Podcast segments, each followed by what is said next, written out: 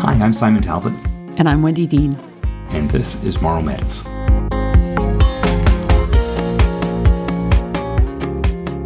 So today we're going to be talking with Carlina Rivera.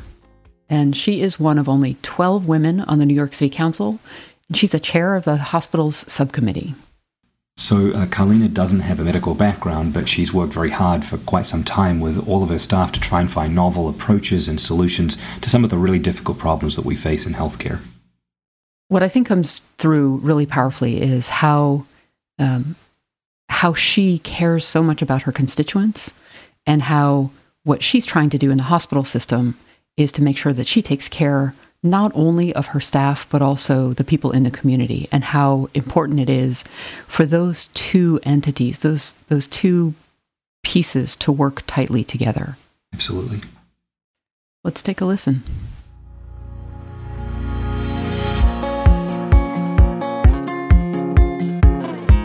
Well, uh, hello and welcome back. Uh, today, Wendy and I are speaking with Councilwoman Carlina Rivera. Um, and uh, welcome to the podcast, Carlina. Thank you. Thank you so much for having me. I guess we should start um, with a little background. Can you tell us a little bit about yourself and uh, your role on the New York City Council? Absolutely. So, I am a New York City Council member in a 51 member body, proudly representing the five boroughs. And I am the chair of the Committee on Hospitals in the City Council. And so, this has been um, quite a, um, a challenging journey uh, throughout the past few years. I never would have imagined that I'd be chair of the hospitals committee in, in a pandemic, but I always had the intention of holding hearings it, through my charter mandated responsibility of oversight and investigation on issues related to healthcare, specifically in our hospital system, and really, really holding up our public hospital system, which is the largest in the country. So, how many people does that public hospital system serve? That's a great question, actually, in terms of how many that they serve. I would say in a, a city of almost 9 million, they're serving the majority of New Yorkers because they have an open door policy unlike any other. Now, you can enter a hospital like NYU or New York Presbyterian and receive, of course, amazing care, quality care. I would say that our public hospital system also delivers world class care, but there is just um, an acknowledgement here in New York City that regardless of who you are, whether you are a citizen or even undocumented, you could walk into those doors of a New York City public hospital system, health and hospitals, H&H, and really get anything that, that you need, have your questions answered, and really be served, I think, in a way that is culturally humble unlike most institutions. That's great. Thank you. So, uh, Carlina, can you tell us a little bit about your background and how you decided to run for this position?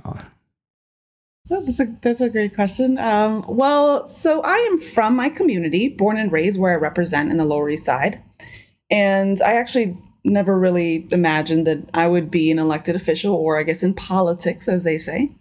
But um, I've always been involved on a on a community level. So I was raised by a single mom in Section 8 housing, and she was someone who would bring us to local meetings. Maybe there was the the precinct meeting where you would talk with the local police, the tenant association meeting, or just making sure that we really had our fingers on the pulse of some of the issues that were going on. And this was, you know, in the 80s where drugs were a serious issue in my community. There was the crack epidemic um, you know, I had my own families, like my own family members that kind of fell into into that, and um, she just wanted to make sure that she could raise her two girls in a neighborhood where we could walk down the streets and be really proud because it has an amazing history. And my family came here from Puerto Rico. They technically landed in Brooklyn, in Bushwick, um, but she came to the Lower East Side for my dad. So I always kind of had that um, in me, like to be aware of my surroundings.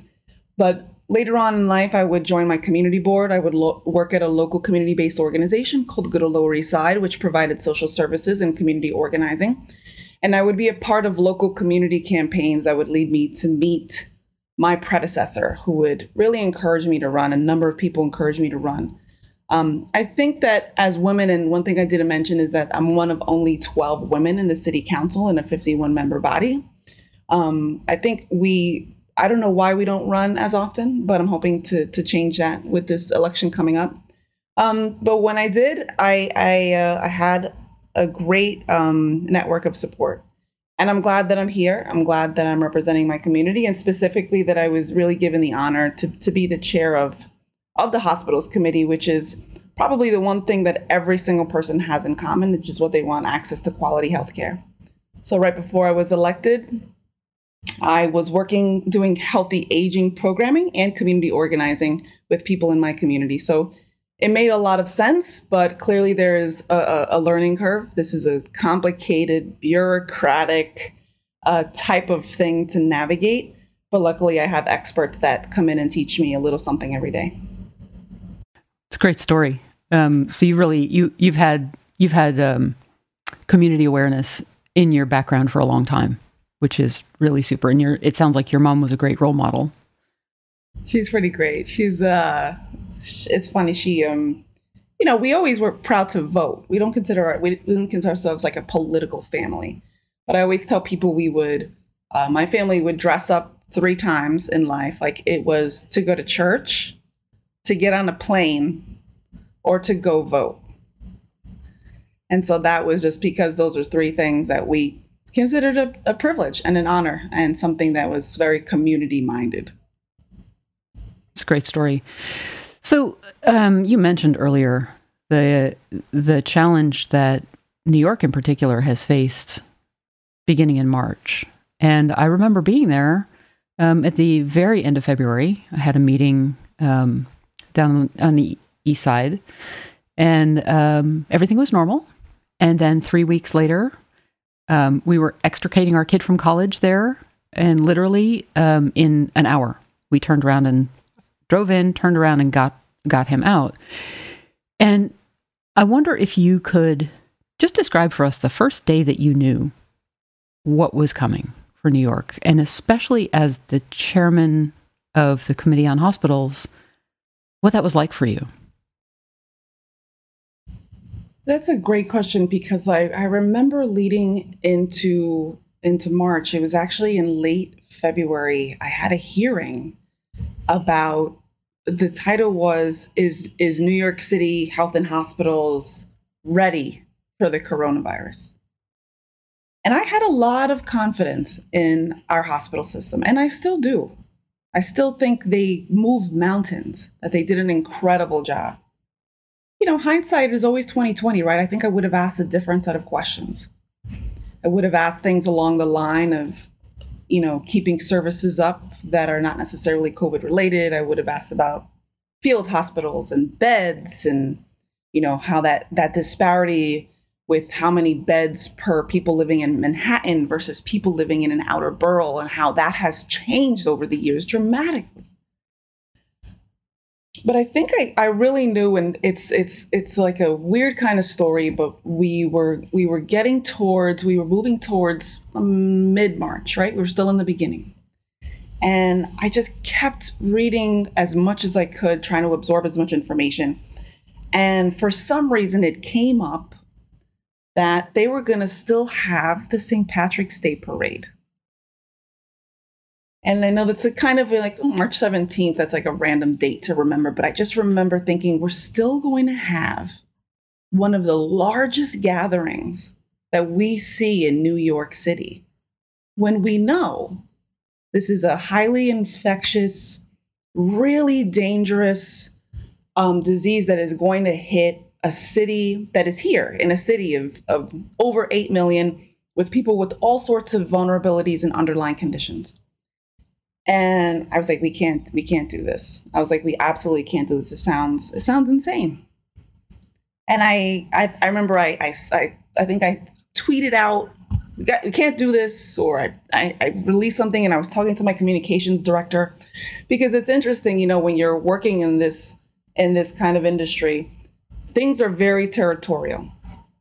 Everyone has a lane. Everyone wears different hats so I was like, oh my God, we have to call the Irish caucus. Right. Like, there's no time. There's no time for that. This is you. If, if you've ever been in New York City on St. Patrick's Day and you are on Fifth Avenue, it is messy for a number of reasons. Right. Is it a good time? Absolutely. Everybody's Irish for one day. but it is not it is it is it is a, a, terrible environment for what we what was here and what we were about to encounter. And i remember saying this is really really serious. We're going to have to start shutting things down. I was talking to dr katz. He's the ceo of health and hospitals. And we i was saying well what about the schools? We probably have to shut down the schools. And i remember him telling me very early on i'm really concerned about the bars. So there were things happening and conversations being had where i thought well, if this is the head of the largest public hospital system in the country saying we absolutely have to shut things down, not sure what's going to be on the list, but it's getting longer and longer with every hour and day that passes. I knew things like canceling a parade were a no brainer. And in fact, we had to talk about shutting down things that were related to childcare and, and, and jobs and all the things that were really going to affect us in a way that uh, clearly we couldn't really have um, described. That sounds like a pretty um, sobering realization. Uh, because I remember the week before that, and on March 16th, I picked up my son from New York. And I remember having conversations with him in the week prior saying, We need to pick you up. And he kept saying, No, no, I'm okay. It's all good. Um, and finally, the 16th, we were able to say, Okay, now is the deadline it's time to go. Um, so, one of the things that um, I've been surprised by is in your the hearing, some of the hearings that you've had, you have talked about this concept of moral injury even prior to the pandemic, and I wonder how um, your position as the chairman of the hospitals committee um, how you relate to uh, your staff well being and how you feel like, you know, why that concept of moral injury even comes up for you.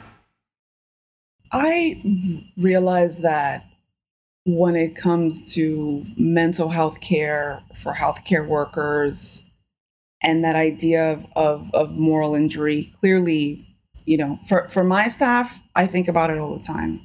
A lot of people commonly they don't really know how to measure moral injury. Um, we you always you know you use words like self care and have a balance, but it is very very different in, in this context when it comes to the pandemic. I think for you know for I guess my own staff was the question is you know where I feel like we treat this role um, so so very with the with the seriousness that it deserves. And so we're constantly reading and researching and having conversations with people, things that will never make Twitter and Facebook and Instagram, just so we can continue to build. And even I think the very idea of moral injury is something that I have also learned a lot about. I think commonly people will call it burnout. And I don't think that that's an adequate enough description. I think when it comes to something as serious as public servants, as healthcare workers, as people who are trying to put forward comprehensive, like holistic solutions, it, it is, I think the, the right term is moral injury. And I think we have to address it in multiple industries, specifically healthcare, uh, because it didn't start with COVID 19. It's not going to disappear after the pandemic ends. And it's something that we typically see more in war with soldiers where you know young men and women are forced to make impossible decisions that leave them with deep stress and emotional and mental guilt. Now we know that in hospitals or in places that are understaffed um, it can really really lead to, to some serious um, physical emotional mental and spiritual issues and disadvantages and just um, i tried to address it in the hearing in june because i think what we saw and what people on the front lines are going through is is something that we we have to start addressing back then if not before. Carlina you mentioned something that was interesting there. Um, a lot of people became aware of this concept and started talking about it more in the setting of covid-19 but you mentioned that this was clearly going on before COVID 19 and will continue after it. Can you talk a little bit about the other things that you see that may have been contributing to this and the problems that are um, outside COVID 19 that are contributing to moral injury? Sure. I, you know, now that we know, as I mentioned, I think that with specifically doctors, nurses, medical staff, when they're put in these situations um, and they're not able to make those decisions to the best of their medical ability, I think the decisions, the, the situations that we saw during the height of COVID, when healthcare workers were having to choose between which patients to save and which to let die is something that we cannot allow to continue. It's dangerous for for patients and staff alike. Um, you know, we knew that this was happening. We've had the fight for for safe staffing for nurses, for example, for a really long time. Um, and I think that you know nurses are just one group with a with a very engaged, aggressive uh, union, which is mm-hmm. which is fantastic. And the doctors have one too. They they all do, and and the people inside the hospital. Um, but I I think we saw it. Um, you can look at some of the statistics, right? Four in ten physicians they report feelings of burnout. The physician suicide rate is more than double that of the general population.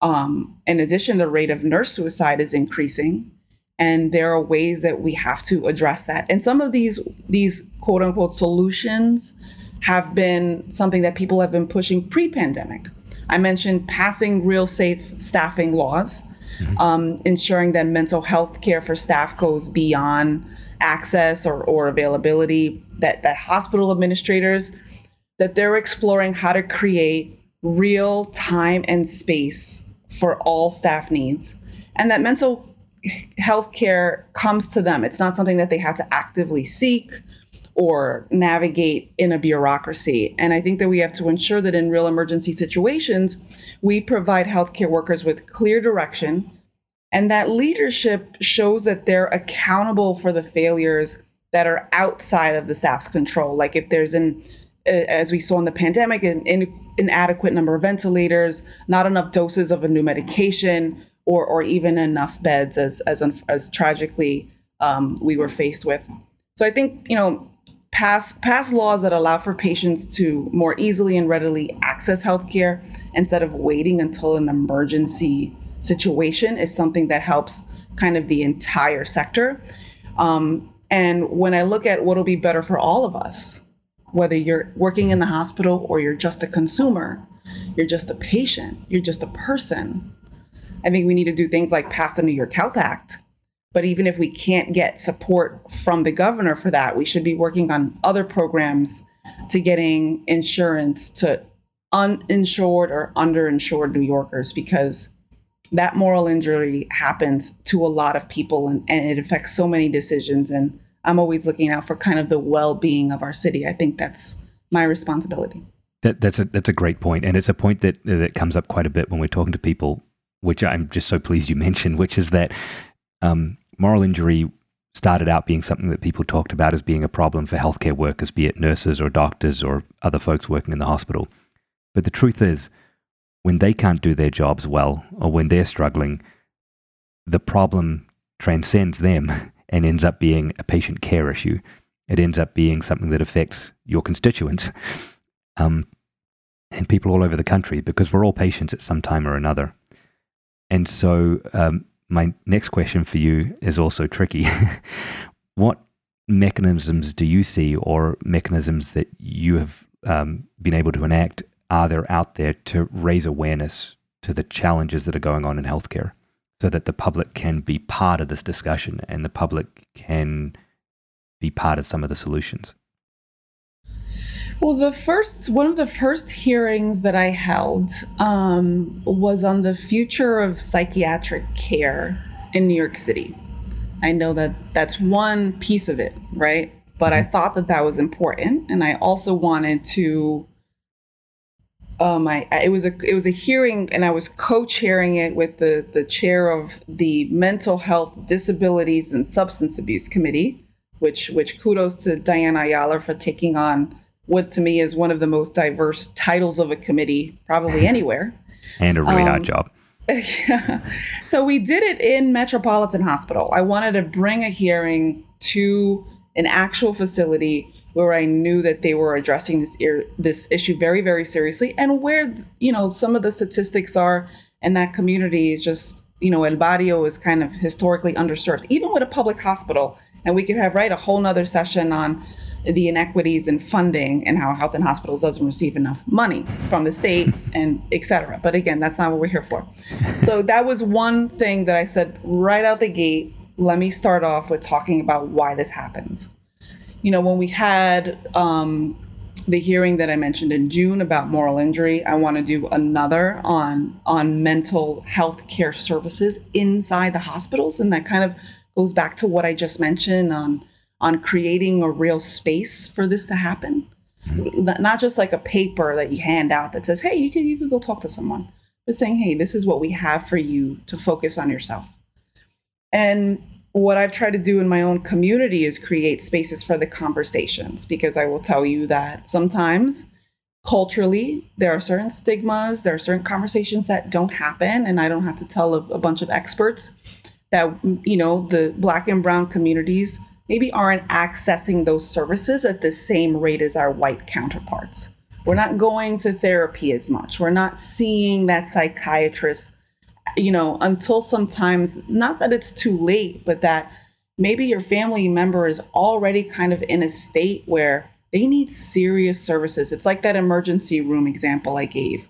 You wait and you wait and you wait, and then you go get your care in the emergency room when there were so many preventative things that we could have done to not put you in that situation. Mm-hmm. So I start, right? I always say it's like organizing 101, where you start in your, you should start in your home, then you should move to your building, then your block, then your neighborhood, then your city. So that's how I've tried to approach my work in hospitals and specifically what are we doing around mental health and how I could support health in hospitals and what I try to do even during the pandemic was when we talked about the one system, the public hospitals and then and then the other voluntary hospitals, how can we do that better going forward? So I think that's a really good point. One of the things that was critical for New York when the pandemic got really hot was to think about how you could share resources across those boundaries and how you could coordinate across the boundaries of the public hospitals and the voluntary hospitals. Um, and I just, I, I wonder if you could just give us a really brief snippet of what that was like and what what was required of each side to engage in that crossing those boundaries that don't always get crossed i want to say that i can you know write a position paper on lessons learned and how it's going to be much better with the second wave. I don't feel as confident in saying that we truly did work as one system.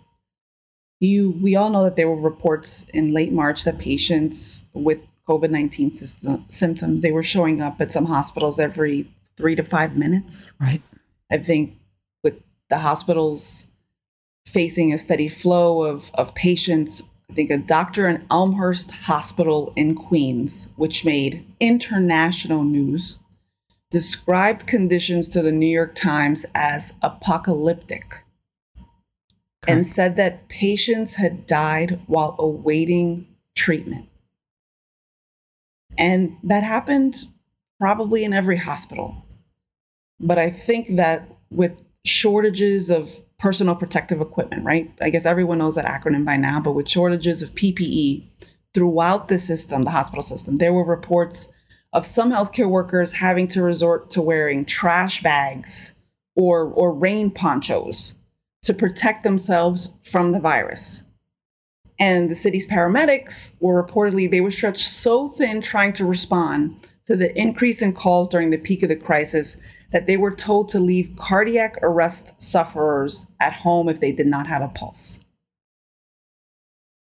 I think, you know, we eventually would even bring in the Department of Defense. Um, they brought in military doctors who'd experienced uh, moral injury firsthand to provide health and hospitals with, and I kid you not, quote unquote, combat stress management and resilience training to handle the challenges that they were facing.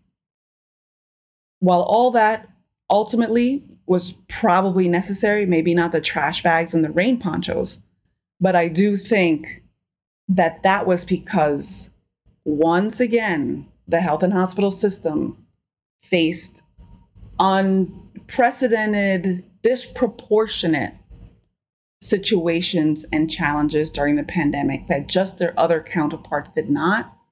And while I thought when I watched, you know, one of those like Cuomo press conferences, which were, you know, you know, executed very well, and I saw Greater New York Hospital Association, which is kind of like this umbrella organization of all the hospitals here in New York. And I and I saw the head of that next to Cuomo. I thought, okay, maybe this is really going to happen. Maybe there's going to be like a true coordination. And I just don't think it was there. Now everyone has the reserve, right? They have the 60 day reserve of PPE, but that's the law. I'm just wondering whether or not we have put in place the services so that way we do not see those videos again that broke our hearts of not just the stretchers in the hallway, but the nurses and the doctors breaking down from what they witnessed. And putting everyone else in the hospital system at risk as well. The transportation folks, the um, the cleaning crews, the food staff. The hospital doesn't run just on doctors and nurses. That's right. So it's clear that you're pretty passionate about making sure that New York Health and Hospitals are are um, a great place to work. That they take really good care of their staff, and by extension, take really good care of their patients. So, how how can we help we as staff, as pub, the public, as um, doctors and nurses and other folks in healthcare? How can we help you to help us? I always like this question. You know, when people ask, "How can we help?" Um, well, one is I think you know maybe people didn't necessarily, and I can say I can say this confidently in the beginning of my term, is that in my committee, people didn't. Um, I had good attendance in my in my committee from my fellow colleagues, but they weren't maybe thinking about this issue the way that they're thinking about it now. And I think what I've always done in every hearing is is to have I've had brilliant people come and testify. I remember I had someone come and testify. She flew in from Texas to talk about data and electronic medical records. It was a very like interesting topic that turned into um, something very, very kind of complicated. And, you know, I don't know if anyone, some people know that some people don't, is that our medical data is like the number one hacked type of information. So there's some topics where I've seen some interest um, kind of randomly. I think generally, though, keeping the information out there, keeping people continuing to talk about why the financial structure of our hospital system is so inequitable. What can we do? What can you all do? Well, we can continue to organize. I always think that's important. I think we have to continue to advocate. You we want to be careful. We don't want to call it lobbying because there's lobbyists for that. Mm-hmm. But um, I think that we have to continue to advocate, you know, um, really our governor, our mayor, our state senate, our state assembly, or whatever is the structure that kind of governs your community, your city, your state, um, that is going to be important ongoing. If we just had a little more equity, a little more equity in the way that some of these dollars reach our systems, with the with the really plain realization of who they serve, I think we would have been in a much much better place so I think for for people there to just to continue to and I know that you know blowing the whistle is a hard is is difficult because there's the risk of losing your job, there's the risk of alienating your your colleagues. Um, I'm trying to be responsible. I'm trying to fulfill my obligation in responding to some of those concerns on people who blew the whistle in places like Elmhurst, right? Right. So I think just continuing to discuss some of the issues that are um, um, inside the hospital, and some of them are going to be really tough to talk about, and making sure that we're all doing this kind of collectively. And, you know, it's just that advocacy, that organizing that I think will be continue to be important. And then um, I really I think the moral injury conversation is finally something that people are understanding because they saw those videos on Facebook, because they saw right. those tweets. Um, and that's something that I want to keep shedding a light on because it affects everyone. But I think in this case, this was truly life or death. Yeah. So, one of the things that I really like that you've said more than once today is this idea of starting in your home, then in your building, then on your block. So, one of the things we frequently say is shrink the change that you want to make and make it personal, local, and possible.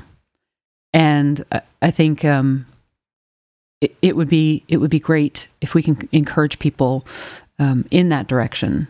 But I wonder, is there is there a way for them to? Because I, I can imagine that data is important for you to have. Is there a way that people can provide data to you Oh, absolutely. That's that's so important. I I I think when I, for example, that that one that that story that I told about the woman coming in from Texas. I mean, she presented so much information on the topic that I hadn't quite you know realized or or, or looked into, and that's so important. Is is bringing us data examples, and sure, it can be local it can certainly be you know things uh, international examples i'm always looking to other cities and other countries to learn there's certainly i think other countries with um, a better healthcare system than we have here that i would love to implement as little or as much as possible. So data is certainly um, helpful. Case studies whether they're anecdotal things you've done within your own organization. When I worked at Good Old Lower East Side, I, I partnered with Weill Cornell Medical College to do a survey on, on adults in the area over 50, asking them questions about their health. And we would eventually use that and me, you know, that was my first kind of foray into, into research. Um, we use that information to conduct a sleep study because we found that, you know, out of 100 seniors, they weren't sleeping well. So it can really, you know, I, I want to tell people don't don't think that your organization might be too small to make a difference. It is certainly helpful to have all of that. And whether you might think it's anecdotal, those stories, those case studies, those experiences that we can bring and memorialize them and bring them to the public is really important. So thank you for mentioning that. Absolutely. Well, I think that's a great place for us to wrap here. Um, your story matters. Like it, it matters to how we bring change and how we make healthcare and hospitals better for all of us. So thank you so much for joining us today. And we look forward to maybe another conversation. Thank you, Carlina. Thank you. Thank you so much.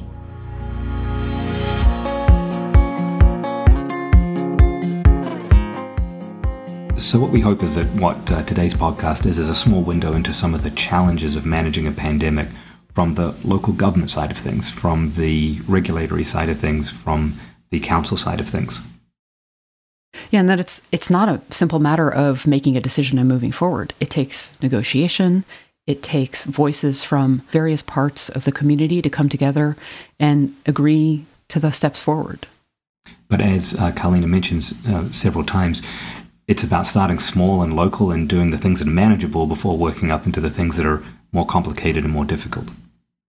Yeah, and and that it really helps um, when the people who are making those decisions can have data that that really can speak to the decision that has to be made, or that can support a choice.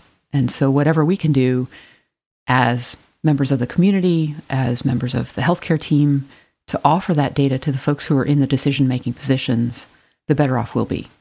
And your voices are really important. So, we're going to be including uh, Carlina Rivera's contact information in the show notes uh, for you to get hold of her if need be.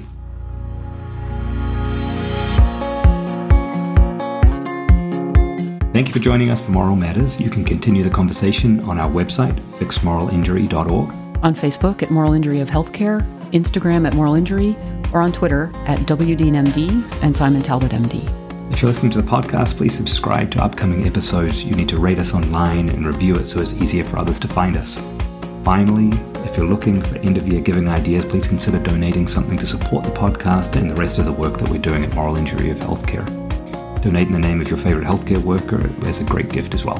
And join us next time when we'll be talking to Ed Tufaro, who is the Senior Vice President of Operations at the Rothman Orthopedic Institute. We'll talk about the early days of the first COVID surge in the Pennsylvania, New Jersey, New York tri state area. And we're talking to him from an administrator's perspective how he negotiated the balance between keeping his organization healthy and protecting both their staff and their patients. So we hope to see you then. See you next time.